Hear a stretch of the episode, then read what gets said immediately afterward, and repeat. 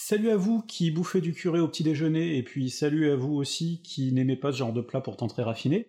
Aujourd'hui, on va parler déchristianisation et terreur dans un épisode qui sera sûrement le plus controversé de la série, puisque je vais essayer de remettre en question cette notion de terreur avec un grand T, sans pour autant nier les violences qui se sont déroulées dans cette période, et qui sont, on va le dire tout de suite, à la fois euh, d'une proportion assez effrayante, et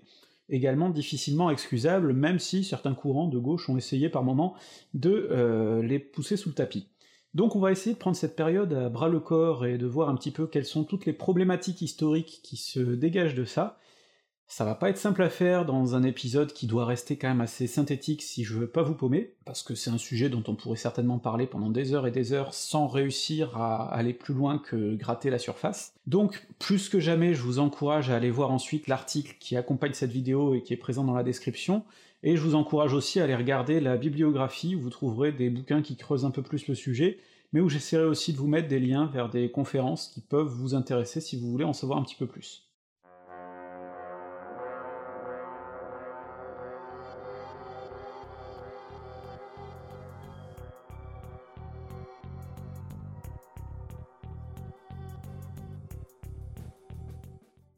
Dans le dernier épisode, je vous ai parlé des luttes qui opposaient les Girondins et les Montagnards et qui se sont terminées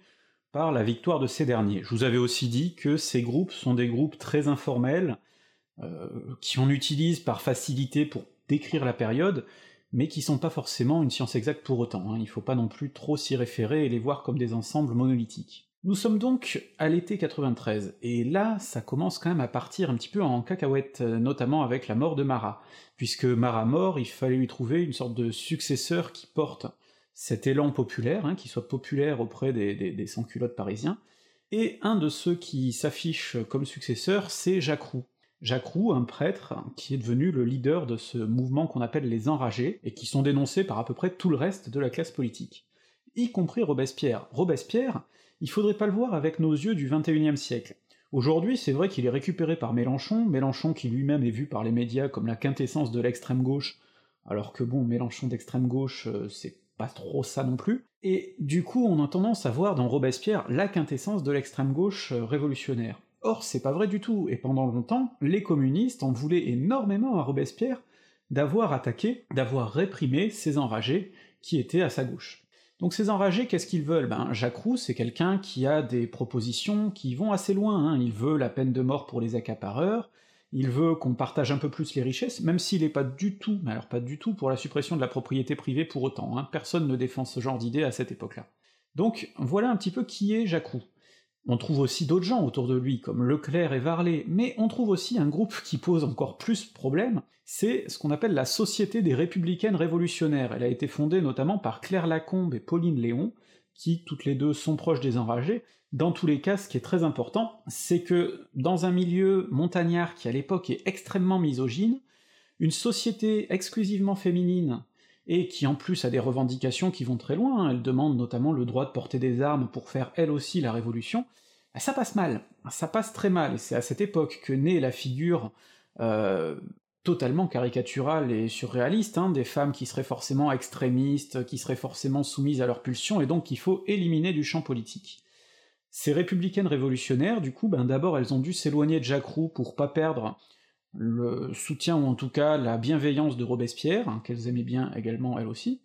et le problème c'est que sur le long terme quand même, les montagnards de façon générale ont considéré que ce genre de groupe ne devait pas exister, et donc en octobre, il y a eu une loi qui a été passée qui a décidé d'exclure purement et simplement les femmes de la vie politique. Et je pense qu'il faut rappeler que cette loi vient non pas de conservateurs, mais bien de la montagne et de gens qui incarnaient pourtant théoriquement le mouvement populaire, et donc euh, de ce point de vue-là, ils étaient quand même sacrément à côté de la plaque. Et Jacques Roux, et Leclerc et Varlet, qui eux n'étaient pas des femmes, est-ce qu'ils ont pu continuer leur euh, combat d'extrême gauche? Pas tant que ça non plus. Jacques Roux, lui, a été carrément arrêté, et a fini par se suicider en prison pour ne pas avoir à passer devant le tribunal révolutionnaire. Leclerc et Varlet, mais d'ailleurs c'est aussi valable pour Pauline Léon et Claire Lacombe, sont aussi passés plusieurs fois en prison, ont fini par être libérés, certains ont totalement disparu de la circulation après, Varlet est devenu bonapartiste, ce qui est peut-être pire finalement que la peine de mort. Dans tous les cas, à l'hiver 93-94, le mouvement des enragés est totalement décapité et disparaît, se dilue dans d'autres mouvements. Reste que le mouvement sans culotte, lui, est bien présent, hein, et notamment en début septembre 1793, où les sans-culottes envahissent la Convention avec une revendication très forte, ils veulent la création d'une armée révolutionnaire, qui serait donc composée de sans-culottes parisiens qui pourraient partir euh, défendre la révolution sur le territoire, on pense notamment à la Vendée, hein, et à partout où il y aurait des insurrections contre-révolutionnaires, et cette revendication est accompagnée d'une autre, il voudrait que l'armée révolutionnaire ait aussi la possibilité de rendre sa propre justice, c'est-à-dire qu'elle ait ses tribunaux et sa guillotine, je vous laisse imaginer ce que ça pourrait créer. Or là, la Convention et le Comité de salut public ne sont pas d'accord du tout, puisque eux, au contraire, ils voudraient avoir le contrôle de cette justice révolutionnaire, ils voudraient reprendre le contrôle sur la violence révolutionnaire, qu'ils espèrent endiguer sans pour autant s'en passer, hein, parce que la violence c'est quand même bien pratique pour résoudre les problèmes, mais ils voudraient pouvoir en avoir le contrôle, et ils ne voudraient plus que ça passe par des groupes sur lesquels ils n'ont pas forcément de prise. Donc, ce 5 septembre, les foules rentrent dans la Convention pour demander, par la voix de leur porte-parole, que la terreur soit mise à l'ordre du jour. Et alors ça, c'est quelque chose qui n'a pas fini de faire débat. Souvent, quand on regarde des chronologies de pas mal de bouquins, on découvre que, effectivement, ce 5 septembre, la terreur a été mise à l'ordre du jour. Et puis, récemment, des historiens, notamment Jean-Clément Martin, ont commencé à gratter les archives, notamment les archives parlementaires, et à se rendre compte que jamais la Convention n'avait mis la terreur à l'ordre du jour. Ce qui était une procédure qui n'était pas anecdotique, hein. la mise à l'ordre du jour de la Convention, c'était quelque chose qui était très rigoureusement fait, archivé, etc. Donc si ça y est pas, c'est que ça n'a pas été fait. En réalité, ce qui se passe ce 5 septembre, c'est tout l'inverse de la mise de la terreur à l'ordre du jour. Au contraire, la Convention et le Comité de salut public par la voie de Barrère acceptent de donner aux sans-culottes une armée révolutionnaire, mais une armée au pouvoir limité puisqu'elle n'a pas ce droit de justice qu'elle demandait, elle n'a pas la guillotine qu'elle demandait. Cette création de l'armée révolutionnaire, finalement, c'est un compromis qui résume bien le problème dans lequel se trouve la Convention et le Comité de salut public à cette époque-là, c'est-à-dire que d'un côté, ils ont besoin du soutien des sans-culottes et donc il faut leur faire des concessions, mais de l'autre côté, ils veulent aussi limiter la violence de ce mouvement populaire, parce que ce ne sont pas des gens euh, qui veulent appliquer euh, la terreur, justement, euh, comme on l'a décrite a posteriori, et donc ils se retrouvent dans cette position difficile à devoir faire des compromis. Et là, on en arrive au moment où il faut poser une grande question, qu'est-ce que c'est la terreur? Ben la terreur avec un grand T, c'est quelque chose qui est particulier, puisque elle est censée se finir à la mort de Robespierre en juillet 1794, et le mot, l'expression, l'idée apparaît durant l'été 1794. En réalité, c'est une construction historique qui a été élaborée par des acteurs de cette période, qui voulaient aussi, il faut dire, hein, laver leur nom, leur honneur, leur passé, en rejetant la faute sur ceux qui étaient morts, principalement Robespierre, et tout ça on en parlera dans le prochain épisode. La terreur sans majuscule, en revanche, qui désigne l'ensemble de toutes les pratiques violentes qui ont été utilisées pour essayer de défendre la Révolution, mais ensuite aussi qui ont été utilisées par les tenants de la contre-révolution, hein, puisqu'on peut parler aussi de terreur blanche, notamment en 95, mais aussi par la suite, notamment en 1814, 1815. Donc cette terreur-là, effectivement, elle est présente dans les discours et il n'y a pas lieu de la nier. En revanche, l'idée d'une terreur qui serait un système de gouvernement, qui serait quelque chose d'organisé et de réfléchi, c'est beaucoup plus discutable. Comme je vous l'ai dit tout à l'heure, la terreur n'a pas été mise à l'ordre du jour. Et souvent, on a tendance à voir, c'est notamment quelque chose qui a émergé dans les années 70-80, dans la réflexion de gens notamment comme François Furet, il y avait cette idée que la Révolution française serait la mère des totalitarismes. Et aujourd'hui, on démontre bien, notamment des gens comme Jean-Clément Martin montrent bien que c'est pas du tout le cas, puisque un totalitarisme, c'est quand le pouvoir central organise tout, organise la répression lui-même très précisément, contrôle tout. Or là, c'est l'inverse. Les violences, la plupart des violences, que ce soit ce qui se passe en Vendée, que ce soit un bon nombre des exactions, les massacres de septembre dont on a parlé il y a quelques épisodes, etc., etc., ce sont des violences qui dépassent le pouvoir central, pouvoir central qui aspire à en retrouver le contrôle. Et on va voir que de très nombreuses initiatives sont prises pour retrouver ce contrôle. Parce que la violence révolutionnaire, elle est présente, y compris émanant de la Convention, pour la bonne et simple raison que nous sommes dans ce qu'il est convenu d'appeler un état de guerre, un état d'exception, qui implique des mesures d'exception, puisqu'il y a des ennemis potentiels à l'intérieur, il y a des ennemis très connus à l'extérieur, et que finalement on est dans un état qu'on peut comparer peut-être à ce qui se voyait aussi Par exemple, sous la Première Guerre mondiale, notamment aux alentours de 1917, quand les mutineries ont commencé à éclater, et que là, eh ben, évidemment, les personnes qui s'opposaient à la bonne marche de la guerre selon le pouvoir étaient désignées comme ennemis et pouvaient aller jusqu'à être exécutées. Ben, pendant la Révolution, on a la même chose, euh, à la différence près que ça se fait à une assez grande échelle, et à la différence près par rapport à d'autres états d'exception qu'on avait déjà vus avant et qu'on a revus après, une grande différence peut-être, c'est le rôle de la population parisienne des sans-culottes, qui sont très présents, et qui justement aspirent à plus de violence, à une escalade de la violence pour vraiment résoudre les problèmes. En tout cas, c'est leur conception des choses. Et donc on a cet équilibre difficile, d'habitude c'est le pouvoir central qui applique cet état d'exception, là, il essaie de l'appliquer, parce que le pouvoir central n'est pas du tout contre la violence, mais il voudrait la limiter, et il est obligé de faire des concessions, des compromis. Par quoi elle passe cette violence? Bon bah par le tribunal révolutionnaire dont j'ai déjà parlé, et dont je vous avais déjà montré euh, le dernier épisode, que c'était une création qui avait notamment été demandée par Danton, non pas pour faciliter la violence révolutionnaire, mais au contraire pour reprendre le contrôle pour éviter de nouveaux massacres de septembre. Il s'agissait de faire en sorte que la justice ne soit pas appliquée n'importe comment par la population de façon spontanée, mais qu'elle retrouve des organes qui puissent la contrôler et la mettre en place. De la même façon, on va trouver mi-septembre 1793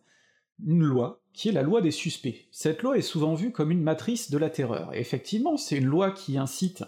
les comités de surveillance à dénoncer les personnes suspectées, qui permet de les arrêter, qui permet de les juger, et finalement qui permet éventuellement de les exécuter. Et la dénomination de suspect est bien évidemment suffisamment vague pour que tout le monde puisse plus ou moins y trouver son compte. Souvent on dit que cette loi est la preuve de la terreur, et d'ailleurs on dit aussi que cette loi viendrait de Robespierre. Or, c'est pas vrai. La loi des suspects, elle est d'ailleurs portée par Merlin de Douai et Cambacérès,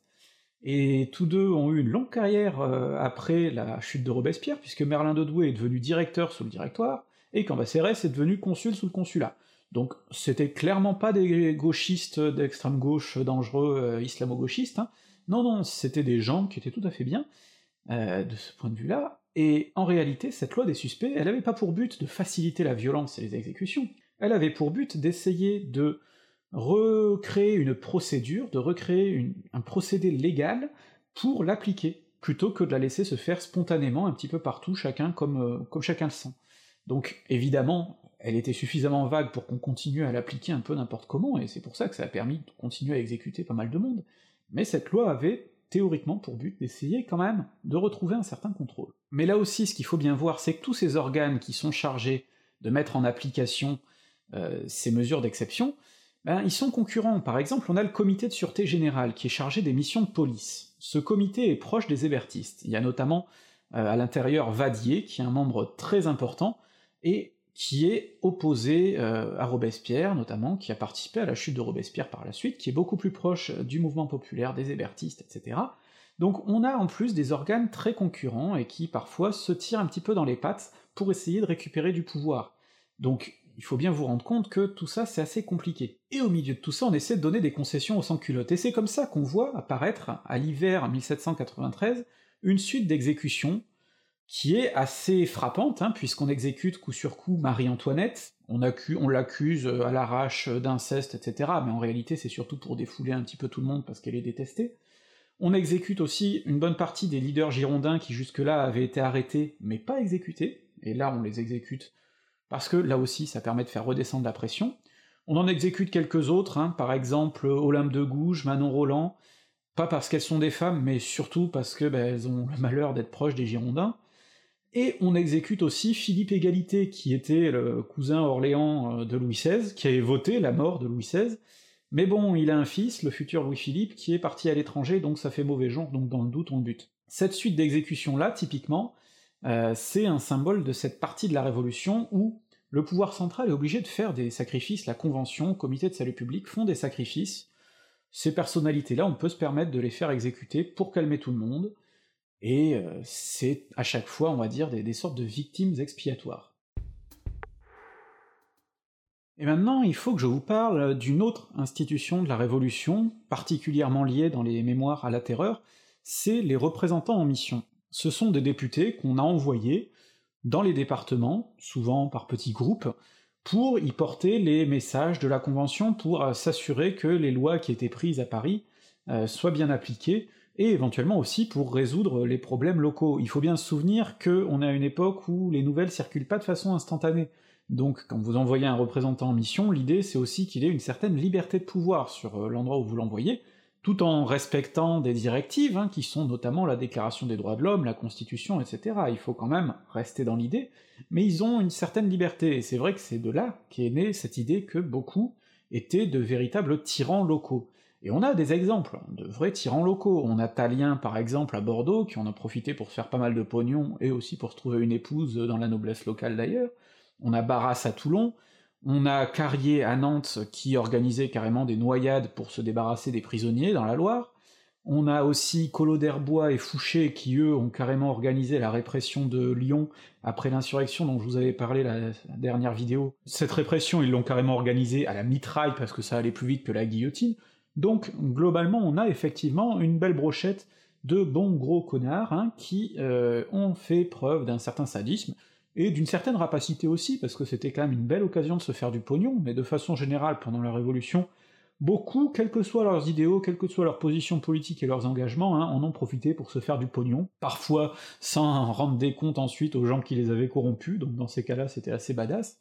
mais euh, parfois aussi en se faisant juste totalement corrompre, hein. et il y en a très peu qui sont restés hors de ces dynamiques-là d'enrichissement personnel, on peut citer Robespierre qui a su se tenir assez éloigné de tout ça, mais globalement quand même il y en a pas mal hein, qui en ont profité pour se remplir les fouilles. Cela dit, les représentants en mission, dans leur grande majorité, ils ont été étudiés hein, par des historiens qui se sont penchés sur le parcours de représentants en mission beaucoup moins connus que les Bar Collot d'Herbois, Barras, Talien, etc.,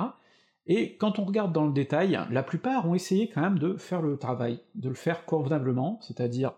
de ne pas se laisser aller à des règlements de compte personnels, même si des fois il fallait prendre en compte hein, la politique locale, les tensions locales, et il fallait s'adapter.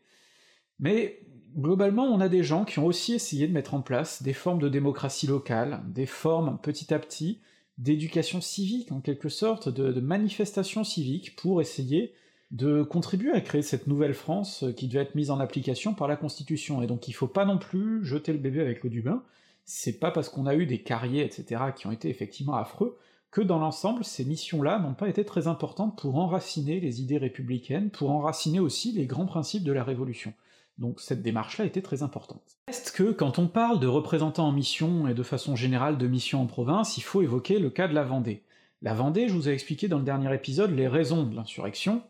Maintenant, il va falloir venir sur sa résolution. Je vous avais dit que c'était très mal parti, et effectivement, c'est très mal parti puisque en juin 93, les Vendéens sont carrément arrivés à assiéger Nantes. Et là, ce siège de Nantes aurait pu être un moment décisif, parce que si Nantes était tombée face aux armées de, de l'Ouest, il y a de bonnes chances pour que la Révolution ait pu suivre un cours totalement différent. Il se trouve que la ville de Nantes a résisté, et que le siège a finalement été levé. Ça n'a pas empêché ensuite hein, les armées de Vendée, etc., parce qu'il n'y avait pas que la Vendée, la Vendée c'était une dénomination générale, mais en réalité, les gens venaient aussi d'un peu, d'un peu ailleurs autour, hein.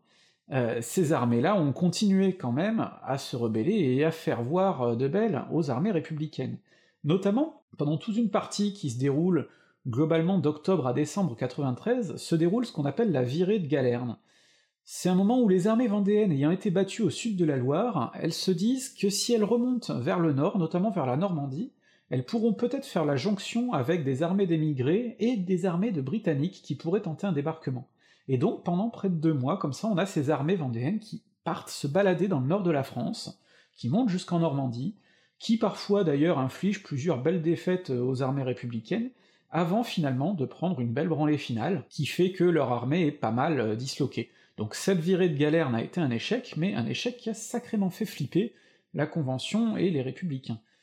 Alors forcément, les envies de revanche contre cette Vendée qui en fait voir de belles depuis pas mal de temps sont assez fortes. Notamment, je vous ai parlé de la fameuse armée révolutionnaire hein, qui est mise en place. Bon ben les sans-culottes qui sont envoyés dans le coin de la Vendée, eux, ils ont vraiment envie d'en découdre, et il y a plusieurs généraux sans-culottes qui sont carrément fêlés et qui ont envie d'y aller solidement quoi contre les Vendéens. Or, pour ne rien arranger, euh, les directives qui viennent du, de la Convention et des comités de salut public sont très vagues. Barrère envoie des discours, envoie des directives qui sont finalement assez sommaires. On dit qu'il faut euh, éliminer les brigands, mais on dit aussi qu'il faut pas s'en prendre aux innocents, mais bon, par contre, euh, parmi les brigands, il faut éliminer tout ce qui relève hein, de, bah, de ces brigands, de ces gens qui sont des ennemis de la nation, y compris si c'est des enfants, des femmes, etc., parce qu'après tout, eux aussi peuvent porter les armes, mais d'un autre côté, il y a toujours cette insistance sur le fait qu'il faut pas s'en prendre à ceux qui sont du bon côté. Donc c'est là hein, que qu'on ne peut pas parler de génocide. Il n'empêche, les généraux sur place, qui ont des ordres très vagues, et c'est notamment le cas du général Thureau qui s'est rendu célèbre pour ça, ils organisent une répression qui devient très vite très sanglante. Euh, organise des colonnes incendiaires qui sont chargées de brûler la région,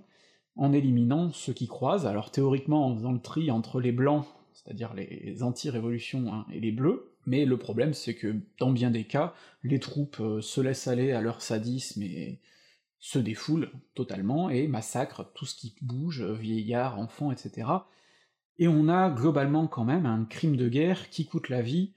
à plusieurs centaines de milliers de personnes, même si la bataille sur les chiffres, évidemment, n'est pas terminée, et que c'est très difficile d'avoir une idée précise, parce qu'il y a aussi des populations qui ont été déplacées puis qui sont revenues ensuite, donc très difficile d'avoir des chiffres, mais dans tous les cas, il est important de se souvenir que c'est énorme.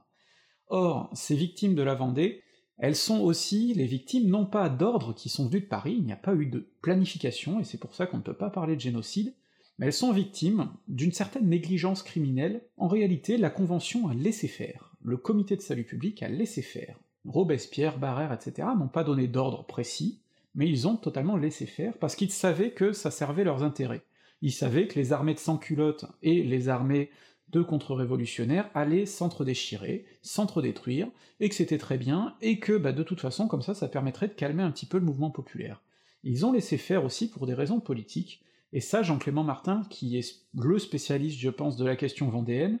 a très bien montré à quel point, si on pouvait pas parler de génocide, à quel point, si on ne pouvait pas imputer ces crimes-là au pouvoir de la Convention et des comités, bah, malgré tout, la Vendée a été une sorte de victime expiatoire, et qu'on a laissé faire, et que cette négligence est tout aussi criminelle que si on avait ordonné cette extermination. Il n'en reste pas moins qu'il faut souligner plusieurs choses. D'une part, comme je l'ai dit, la Vendée n'est pas un génocide, D'autre part, cette répression extrêmement sanglante n'est pas quelque chose qui est exclusif à la Révolution, hein, comme certains essaient de le dire à droite. Non, parce qu'en réalité, cette répression est à peu près comparable à ce qui s'était vu sous le règne de Louis XV et de Louis XVI en Corse, on avait pas mal réprimé les Corses hein, dans les années 1770, mais c'est aussi tout à fait comparable à ce qui se passe en Irlande en 1798, où il y a une répression terrible de la révolution irlandaise, et donc finalement la grande différence c'est que, cette fois-ci, la répression n'émane pas d'un pouvoir royal, et c'est peut-être ça qui choque finalement, les, exactions ne viennent pas d'un pouvoir royal, d'un pouvoir solidement établi, d'un pouvoir légitime aux yeux de tous, sauf de ceux qui sont réprimés, et donc c'est ça qui est particulièrement marquant. Dernier point quand même à souligner aussi, Robespierre a, comme tous les autres, hein, laissé faire ce qui se passait en Vendée, il n'a pas cherché à le limiter plus que ça,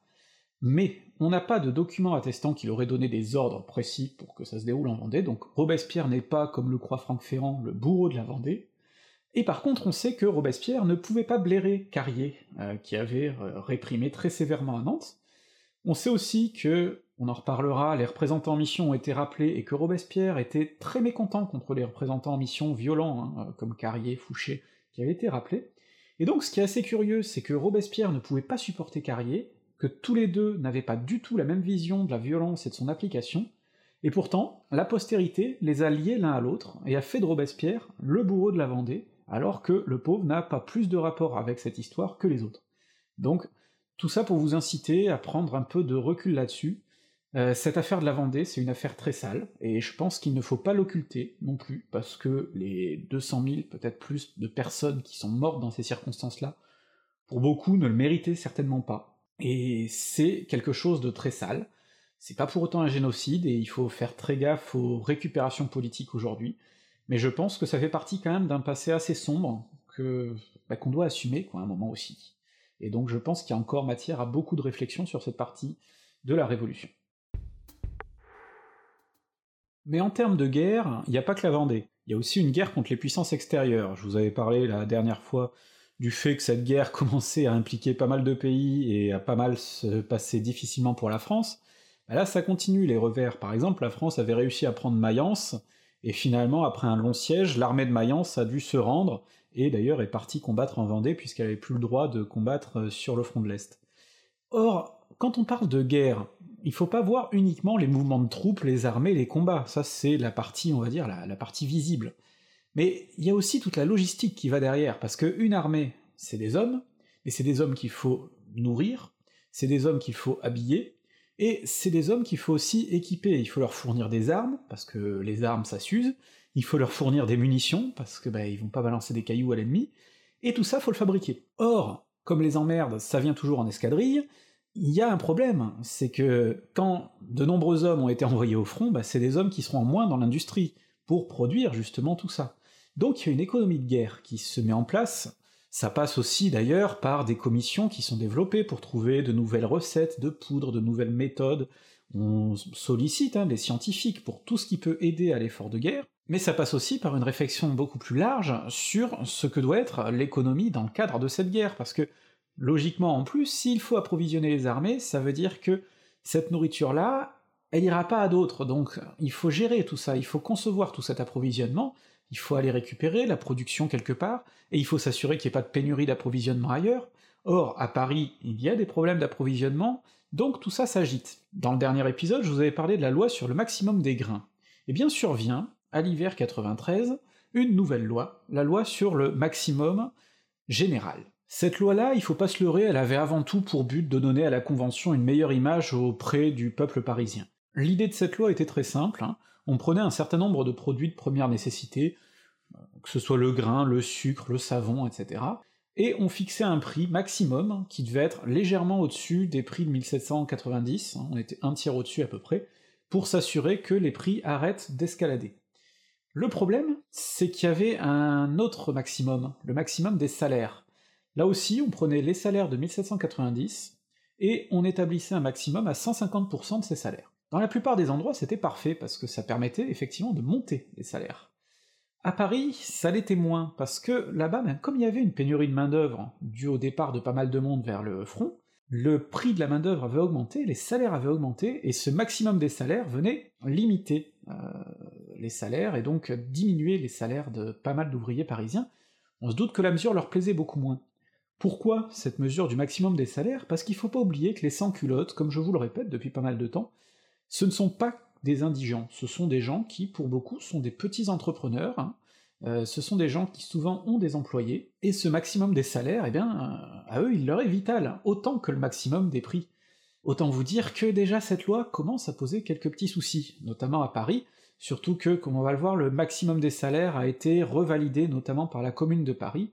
en particulier pas longtemps avant la chute de Robespierre, or comme la commune de Paris soutenait Robespierre, ça a un petit peu nuit à la réputation du pauvre Robespierre, qui se voyait lié à cette limitation des salaires. Donc, déjà, il y a ce problème-là. Puis il y a le problème du maximum des, prix, il faut encore le faire appliquer. Et là, ça implique déjà beaucoup plus euh, de mesures coercitives, il faut parfois aller dans les exploitations agricoles pour récupérer les produits, pour vérifier que les exploitants hein, ne les planquent pas pour les vendre à meilleur prix, il y a un marché noir qui se développe, il y a aussi des solidarités locales, parce que les paysans, les campagnards apprécient pas forcément que leur production parte comme ça, sans aucun contrôle, vers Paris, parce qu'il faut nourrir Paris. Donc, tout ça fait que finalement, ça fait un, quelque chose de très difficile à appliquer. Une loi qui est assez impopulaire du coup, qui a des effets assez limités, mais on verra plus tard que son annulation a eu des effets encore pires, puisque quand d'un coup le maximum a été supprimé à l'hiver 94, les prix sont remontés en flèche et ça a été une catastrophe. Donc on a une loi qui pose pas mal de problèmes. Cette loi, souvent, elle est assez idéalisée, parce que finalement, c'est un début de tentative de législation sociale. Mais je pense qu'il faut aussi voir autre chose. C'est que c'était une loi qui était à la fois excessive et beaucoup trop modérée. Excessive parce qu'elle a énervé beaucoup de gens, et d'ailleurs, au moment de la mort de Robespierre, beaucoup de gens qui ont vu passer la charrette euh, avec Robespierre et ses amis, gueuler contre le foutu maximum qui vraiment les avait foutus dans une merde noire. Donc c'était une loi qui avait fait pas mal d'ennemis. Mais d'un autre côté, c'était une loi qui était aussi trop modérée parce que justement, comme on voulait pas remettre en question la propriété privée, comme on voulait pas mettre en place une économie d'État, on essayait de la réguler mais sans vraiment s'en donner les moyens, et ça aboutissait à une situation assez catastrophique. Finalement, quand on parle du maximum, on peut se demander si c'est une mesure qui était vraiment portée par une vision économique à long terme, ou si c'était pas plutôt, et je pense que c'était surtout ça, une mesure d'urgence pour répondre à une situation d'urgence dans un cadre d'une guerre, et puis dans un cadre de tension interne, c'était aussi un moyen d'essayer d'acheter les sans-culottes finalement. C'est un moyen facile euh, au départ, mais pas forcément des plus efficaces. Et donc je pense que le, gros problème surtout, c'est que les révolutionnaires, parce que quand on regarde les discours de Robespierre sur ce sujet et de pas mal d'autres, euh, c'est quelque chose qui revient quand même pas mal, les révolutionnaires n'avaient pas forcément un projet économique aussi construit que ça, ne savaient peut-être pas trop où ils voulaient aller, où ils allaient, quel tabou ils étaient prêts aussi à transgresser, parce que mine de rien, la propriété privée, la limiter, notamment la propriété privée de la production, etc., c'était c'était quand même des choses qui posaient problème, y compris à des gens radicaux comme Robespierre. Donc, je pense que sur ces questions économiques-là, il faut voir aussi euh, bah, une certaine réelle politique, hein, comme on dit, beaucoup plus que de la beaucoup plus que de l'idéalisme. À la même époque, d'ailleurs, le même genre de problème se pose avec l'abolition de l'esclavage, qui est finalement votée en février 1794, après pas mal de débats. J'avais déjà un petit peu évoqué la question, mais je ne pourrais pas rentrer dans le détail parce que le problème de ce qui se passe dans les colonies à ce moment-là, c'est que ça suit souvent une temporalité qui est très décalée par rapport à ce que je vous raconte et qui se passe euh, en France métropolitaine, et donc ça mériterait certainement une série à part.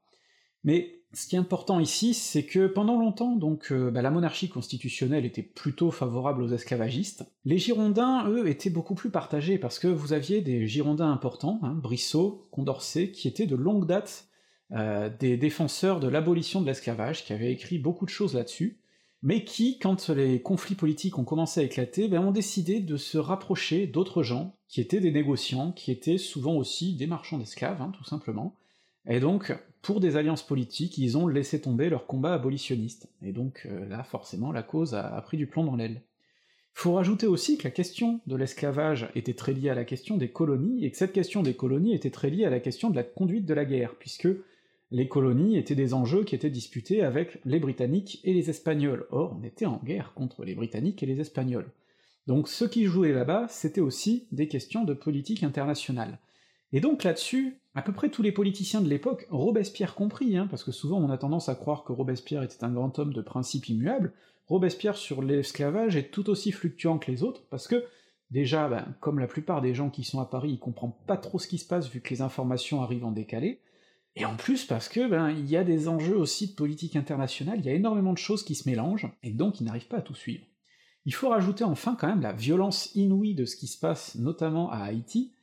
pour une raison toute simple, hein, c'est que l'esclavage étant un système d'une violence inouïe en soi, euh, quand les esclaves se rebellent, les choses prennent une violence inouïe euh, également. Et vous avez comme ça l'incendie d'une ville d'Haïti qui cause 20 000 morts vraisemblablement, ce qui en fait finalement un des événements, peut-être même l'événement le plus meurtrier de la Révolution, parce qu'on est à un endroit où les conflits sont extrêmement violents. Or, quel est le problème pour la métropole? Ben, C'est qu'il faut aussi envisager les choses dans le contexte de l'époque, qui est le contexte où des communications sont très lentes. Pour euh, envoyer des informations et en recevoir jusque là-bas, ça prend un temps extrêmement long. Or, à l'inverse, ce qui se passe en France suit un rythme effréné. Vous imaginez quand même que en moins de six mois, on exécute le roi, on a un changement de majorité, enfin, c'est quelque chose quand même euh, qui, va extrêmement vite. En moins de six mois, vous avez à peine le temps de faire l'aller-retour jusque là-bas. Donc c'est très difficile de suivre ce qui se passe de l'autre côté de l'Atlantique. Tout ça aboutit finalement à l'envoi de représentants en mission, notamment un Girondin, Sontonax, qui arrive à Haïti, qui voit la situation, et qui se retrouve obligé d'improviser. Face aux émeutes, face à la situation d'insurrection totale à Haïti, face aussi à la situation internationale, hein, avec les Espagnols et les Britanniques qui envisagent de s'allier soit avec les esclaves, soit avec les propriétaires, mais en tout cas qui essaient de rentrer dans le jeu pour contrôler ces îles-là, ben, Sontonax décide en août 93, sans, sans demander quoi que ce soit à la Convention, puisqu'il n'a pas le temps de le faire, il n'a pas les moyens matériels de le faire, il décide d'abolir l'esclavage à Haïti. Alors cette abolition elle a pour but de lui mettre dans la poche à la fois les esclaves et les libres de couleur, hein,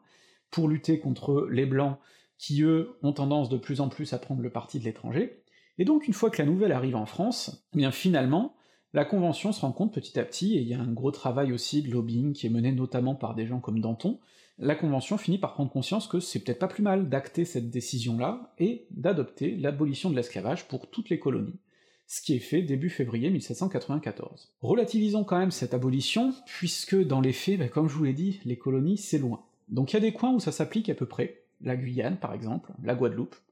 il y a des coins où ça s'applique pas du tout parce que les Anglais débarquent, c'est le cas de la Martinique, et il y a des coins où on n'essaie même pas de l'appliquer, c'est le cas notamment de la Réunion, parce que là c'est tellement loin pour y aller, d'autant qu'à l'époque il n'y a pas de canal de Suez, hein, donc faut faire tout le, tour de l'Afrique, ça prend des mois. Donc là-bas, on ne cherche même pas à tenter le coup, parce que c'est juste un coup à perdre le contrôle de l'île. Donc ce qu'il faut souligner sur cette abolition de l'esclavage, c'est avant tout qu'elle n'a été possible que par l'insurrection, hein, c'est pas quelque chose qui a été octroyé avec bienveillance par des idéalistes, même s'il y avait des idéaux en France, hein, les idéaux n'étaient pas suffisants, il y avait aussi, là encore, hein, une partie de pragmatisme, et tant que pragmatisme incitait à pas trop se prononcer sur la question, on se prononçait pas sur la question, donc c'est parce qu'ils ont eu la main forcée que les députés ont voté cette abolition, et c'est une abolition à l'application assez difficile, et puis qui de toute façon n'a été votée que pour un court moment, puisque dès que le consulat est arrivé,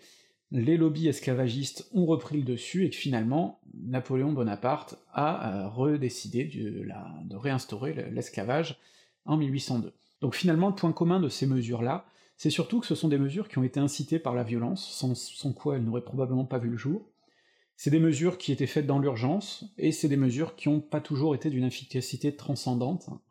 Donc, ok, il faut réfléchir. Il n'empêche que ce sont des mesures qui ont été prises et qui font partie aussi de cette pensée révolutionnaire de l'époque. Cette violence, donc, vous commencez à le comprendre, elle est nécessaire pour obtenir des évolutions, et elle est nécessaire aussi pour éviter un recul en arrière, mais d'un autre côté, il y a aussi un moment où il faut savoir placer le curseur, où il faut savoir trouver quelle est la limite euh, de la violence, et ça, c'est pas simple. C'est l'origine du grand conflit qui va marquer le début de l'année 1794, un conflit qui oppose deux factions, on appelle ça d'ailleurs la lutte des factions,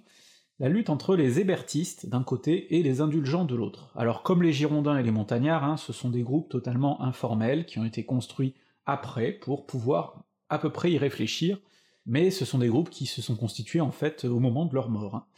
Dans tous les cas, il y a cette opposition-là qui se noue entre deux groupes d'idées différents, et avec au milieu le comité de salut public, notamment la tendance incarnée par Robespierre, qui sert en quelque sorte de pivot, mais un pivot déséquilibré, parce qu'au sein du comité de salut public aussi, on trouve les différentes tendances, et donc c'est assez compliqué. On va essayer de démêler un petit peu tout ça. Commençons par les hébertistes. Les hébertistes, comme leur nom l'indique, ils suivent Hébert, dont je vous ai déjà parlé plusieurs fois dans les épisodes précédents, hein, c'est le fameux auteur du Père Duchesne, un journal très populaire, et c'est quelqu'un qui a de la gueule, hein, et qui, se, qui sait se faire entendre finalement pour incarner une voix populaire, même s'il n'a pas été le dernier à tacler les enragés qui étaient situés un peu encore plus à sa, à sa gauche, qui étaient plus radicaux que lui, et donc il incarne cette tendance que leurs ennemis appellent les exagérés, parce qu'ils vont trop loin. Et donc Hébert a autour de lui une nébuleuse, des gens qui se retrouvent notamment autour du club des Cordeliers, qui se retrouvent autour de la Commune de Paris, qui se retrouvent aussi autour du ministère de la Guerre, un petit peu aussi autour du comité de sûreté générale, bref, il y, a quand même des organes de pouvoir qui tournent autour d'Hébert, hein. et Hébert est quelqu'un qui a euh, un, sacré poids. En face, les indulgents sont regroupés autour de gens comme Danton et Camille Desmoulins. Et donc les deux groupes s'opposent sur la question de la violence, puisque les hébertistes, les exagérés, sont pour une application radicale de la violence contre les ennemis de la Révolution, et ils ont une définition assez large d'ailleurs, des ennemis de la Révolution, qui va jusqu'à contenir les indulgents qui sont considérés comme des ennemis de la Révolution très forts. Les hébertistes se retrouvent aussi autour d'une visée déchristianisatrice. Ils sont anticléricaux, ils ont envie euh, de déchristianiser les églises, hein, d'en faire par exemple des temples de la raison, ce dont on va reparler, et ça aussi c'est un point qui passe mal, y compris auprès de gens comme Robespierre qui n'approuvent pas du tout cette politique-là. De leur côté, les indulgents appellent, comme leur nom l'indique, à l'indulgence, voudraient arrêter les tueries les plus sanglantes, hein, voudraient arrêter les fusions de sang pour une raison toute simple, c'est qu'ils considèrent qu'autrement la révolution va s'y perdre. Et donc chaque groupe accuse l'autre d'être contre-révolutionnaire. Les hébertistes accusent les indulgents d'être du côté des traîtres, mais inversement, les indulgents accusent les hébertistes de vouloir aller trop loin pour salir la réputation de la révolution. Donc vous avez cet affrontement qui dure, qui dure pendant pas mal de mois, il commence déjà pendant l'été 93 et il se poursuit petit à petit, et ça prend de l'ampleur, surtout quand par exemple Camille Desmoulins lance des grands appels à l'indulgence dans son nouveau journal, Le Vieux Cordelier, alors ça lui vaut des cris d'horreur euh, de, la part des camps d'en face, qui vont jusqu'à demander sa tête, Robespierre est obligé de le protéger, enfin bref, c'est très compliqué. S'ajoute au début de l'année 1794 une affaire, l'affaire de la Compagnie des Indes, qui devait être liquidée, et comme souvent pendant la Révolution, plusieurs hommes politiques euh, d'assez haute importance en ont profité pour se faire pas mal de pognon. Là, cette fois-ci, Hébert saute sur l'occasion, notamment parce que parmi ces corrompus, il y a Fabre d'Églantine, qui est un proche de Danton, et Hébert saute sur l'occasion pour attaquer les indulgents, et pour attaquer de façon plus générale la Convention, avec un discours en forme de tous pourris. Ce discours-là en forme de tous pourris qui s'attaque à la Convention et qui prend une certaine ampleur, hein, notamment au sein du club des Cordeliers, où on sent que ça, grogne et que ça pourrait même aller jusqu'à l'insurrection, bah, ça plaît pas du tout à Robespierre. Hein. Robespierre, euh, lui, pour lui, la, Convention, c'est quand même le, pouvoir, et il faut le, respecter. Et donc, euh, Robespierre et ses partisans au sein du comité de salut public s'approchent des indulgents, et ensemble, ils lancent une grande campagne contre les hébertistes. Hébertistes qui sont finalement emprisonnés pour une partie, et plusieurs des leaders sont exécutés le 24 mars 1793. Il y a notamment Hébert, mais il y a aussi Roncin, Vincent, enfin il y en a quelques-uns comme ça, et pour que ça passe, parce que ce sont quand même des gens qui sont très populaires, on les a mélangés à plusieurs étrangers, radicaux et aussi dans leur prise de position, et qu'on exécute parce qu'ils sont étrangers et donc suspectés d'espionnage, suspectés de participer à des projets troubles,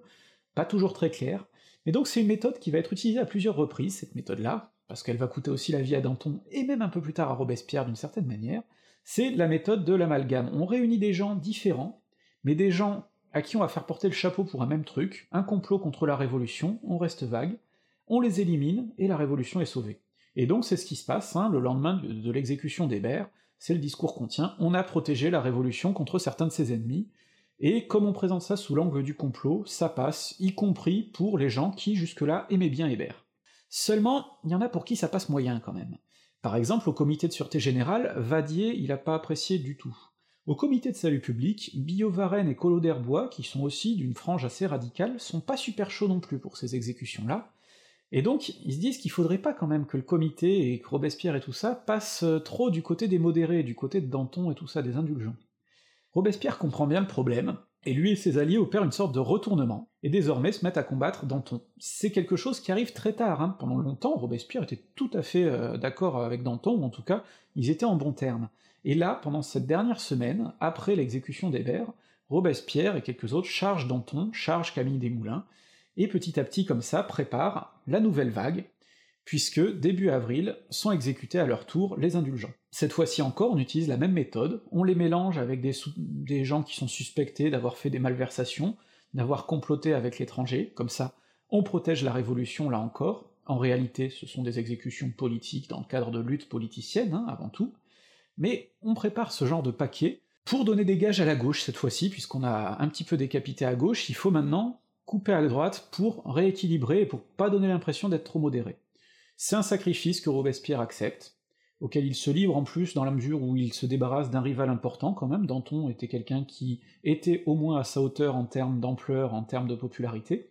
D'ailleurs, Danton étant trop populaire, on a évité qu'il ait un procès pour pas qu'il puisse se défendre, parce que ça aurait pu retourner un petit peu l'opinion.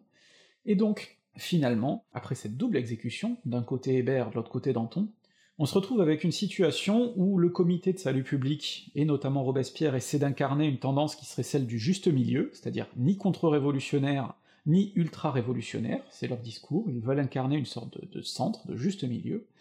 et il se trouve aussi que Robespierre, là, devient la grande figure survivante, puisque après avoir éliminé Jacques Roux, après avoir éliminé Hébert, Danton,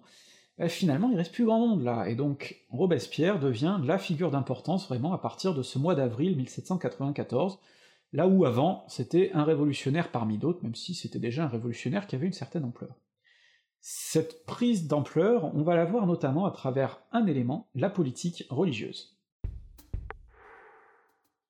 Cette question religieuse, souvent on la comprend mal, et souvent aussi on a tendance à trop la sous-estimer en se disant que finalement c'est secondaire derrière toutes les autres luttes. Or, dans le monde de la fin du XVIIIe siècle, la question religieuse, elle est cruciale, elle est centrale, et c'est vraiment quelque chose de très important, parce que la religion a longtemps contrôlé la vie des gens, et que c'est aussi un moyen de s'émanciper que de lutter contre la religion. Alors, souvent, la politique religieuse de la Révolution a tendance à se transformer dans la tête des gens en une sorte de gros magma, euh, il y aurait Robespierre qui aurait voulu euh, détruire des églises et instaurer la fête de l'être suprême, et puis on comprend pas trop tout, mais voilà. Le problème, c'est que tout ça est beaucoup beaucoup plus subtil que ça, et donc je vais essayer de désembrouiller un petit peu les choses. On avait laissé les choses du point de vue religieux avec la constitution civile du clergé et le fameux serment qui avait diffusé du coup le clergé en deux, ceux qui avaient accepté le serment et les réfractaires. Les réfractaires sont devenus les cibles notamment des sans-culottes et des hébertistes et de façon générale d'ailleurs de la gauche, hein, qui s'en prenaient à eux parce qu'ils étaient considérés comme des contre-révolutionnaires, et souvent d'ailleurs ils n'étaient pas juste considérés, hein, ils étaient réellement contre-révolutionnaires. Et de fil en aiguille, en plus de s'attaquer aux réfractaires, on a commencé à s'en prendre aux églises, et il y a pas mal de coins où des noyaux de sans-culottes, euh, souvent de tendance sébertiste, ont commencé à s'en prendre aux églises, à parfois à les dégrader, mais parfois à les transformer en temple de la raison, puisqu'on voulait remplacer la superstition par le culte de la raison, et c'est même allé un peu plus loin quand l'archevêque de Paris, monseigneur Gobel, s'est carrément déprétrisé devant la Convention, c'est-à-dire qu'il a renoncé à ses engagements, c'était en plus une personnalité assez particulière, parce qu'il était à la fois archevêque et puis euh, militant pour le mariage des prêtres, et puis militant hébertiste euh, fort connu, donc le fait qu'une personnalité ecclésiastique de premier plan renonce comme ça à sa prêtrise en public devant la Convention, c'était quand même un signal très fort, mais ces initiatives-là, elles venaient vraiment des hébertistes et de ces nébuleuses-là, parce que, à côté, euh, des gens comme Robespierre considéraient au contraire qu'il fallait pas trop s'aventurer vers l'athéisme, qui était considéré comme aussi dangereux que la superstition, et quelqu'un comme Robespierre considérait que la, spiritualité était quelque chose quand même de très important. Robespierre était déiste, et il considérait qu'il fallait pas non plus supprimer la religion, qu'une religion civique, une religion débarrassée de toutes ces parties les plus oppressives finalement, celles qu'on avait pu voir par le passé, ben, ce serait pas mal, ce serait une bonne chose. Et donc, face à ces déchristianisateurs, le comité de salut public et la convention préparent la riposte, et ça marche plutôt bien, puisque la tendance s'inverse au point que Hébert a la trouille, il est obligé de venir devant la convention pour faire un discours dans lequel il dit qu'en fait euh, Jésus était le premier des sans-culottes, et donc finalement la religion, non, c'est pas une mauvaise chose, quoi. L'athéisme, non, non, on n'est pas athée, parce que de plus en plus, l'athéisme devient une preuve qu'on est suspect aux yeux de la Révolution. C'est un changement de, discours, un changement de considération. Et donc Robespierre n'est pas pour la suppression de la religion, hein, il est simplement pour que la religion s'inscrive dans le cadre révolutionnaire. Une fois qu'il prend totalement l'ascendant, une fois que les hébertistes en particulier sont éliminés, Robespierre et ses quelques plus proches commencent à mettre en place ce qu'ils appellent le culte de l'être suprême. L'idée, c'est de créer de grandes cérémonies qui seraient contrôlées du coup par la Convention et le Comité de salut public, qui aspirent toujours à retrouver ce pouvoir, et de grandes cérémonies donc qui seraient à la fois mystiques, spirituelles, mais aussi où on se retrouverait autour de la nation. Et donc plutôt que d'adhérer à une religion précisément, ça on laisserait chacun adhérer à son truc, mais tout le monde reconnaîtrait l'existence de l'être suprême. Et donc est mise en place une très grande cérémonie qui se déroule début juin 94. Il se trouve que Robespierre, qui a tout préparé, et en plus président de la convention à ce moment-là, donc c'est lui qui préside la cérémonie. C'est une cérémonie qui se veut assez grandiose sur le champ de Mars, mais qui en fait l'est un petit peu trop. D'une part, elle envoie un signal fort, la volonté que le pouvoir désormais veut reprendre la haute main sur toutes les manifestations civiques, etc. C'est-à-dire que toutes les fêtes qui ne sont pas autorisées toutes les fêtes de l'être suprême qui ne sont pas autorisées par le pouvoir central, vraiment, vont être interdites. Hein. Il faut euh, qu'elles soient conçues, préparées par le pouvoir central. Alors jusque-là, il y avait une certaine spontanéité dans ces manifestations-là, là, il y a une reprise en main. Et d'autre part, c'est aussi une volonté de mettre en scène quelque chose, de mettre en scène une pensée qui incarne la révolution dans une forme de spiritualité aussi, et ça c'est un échec total. Pourquoi? Ben parce que déjà la fête se déroule pas très bien,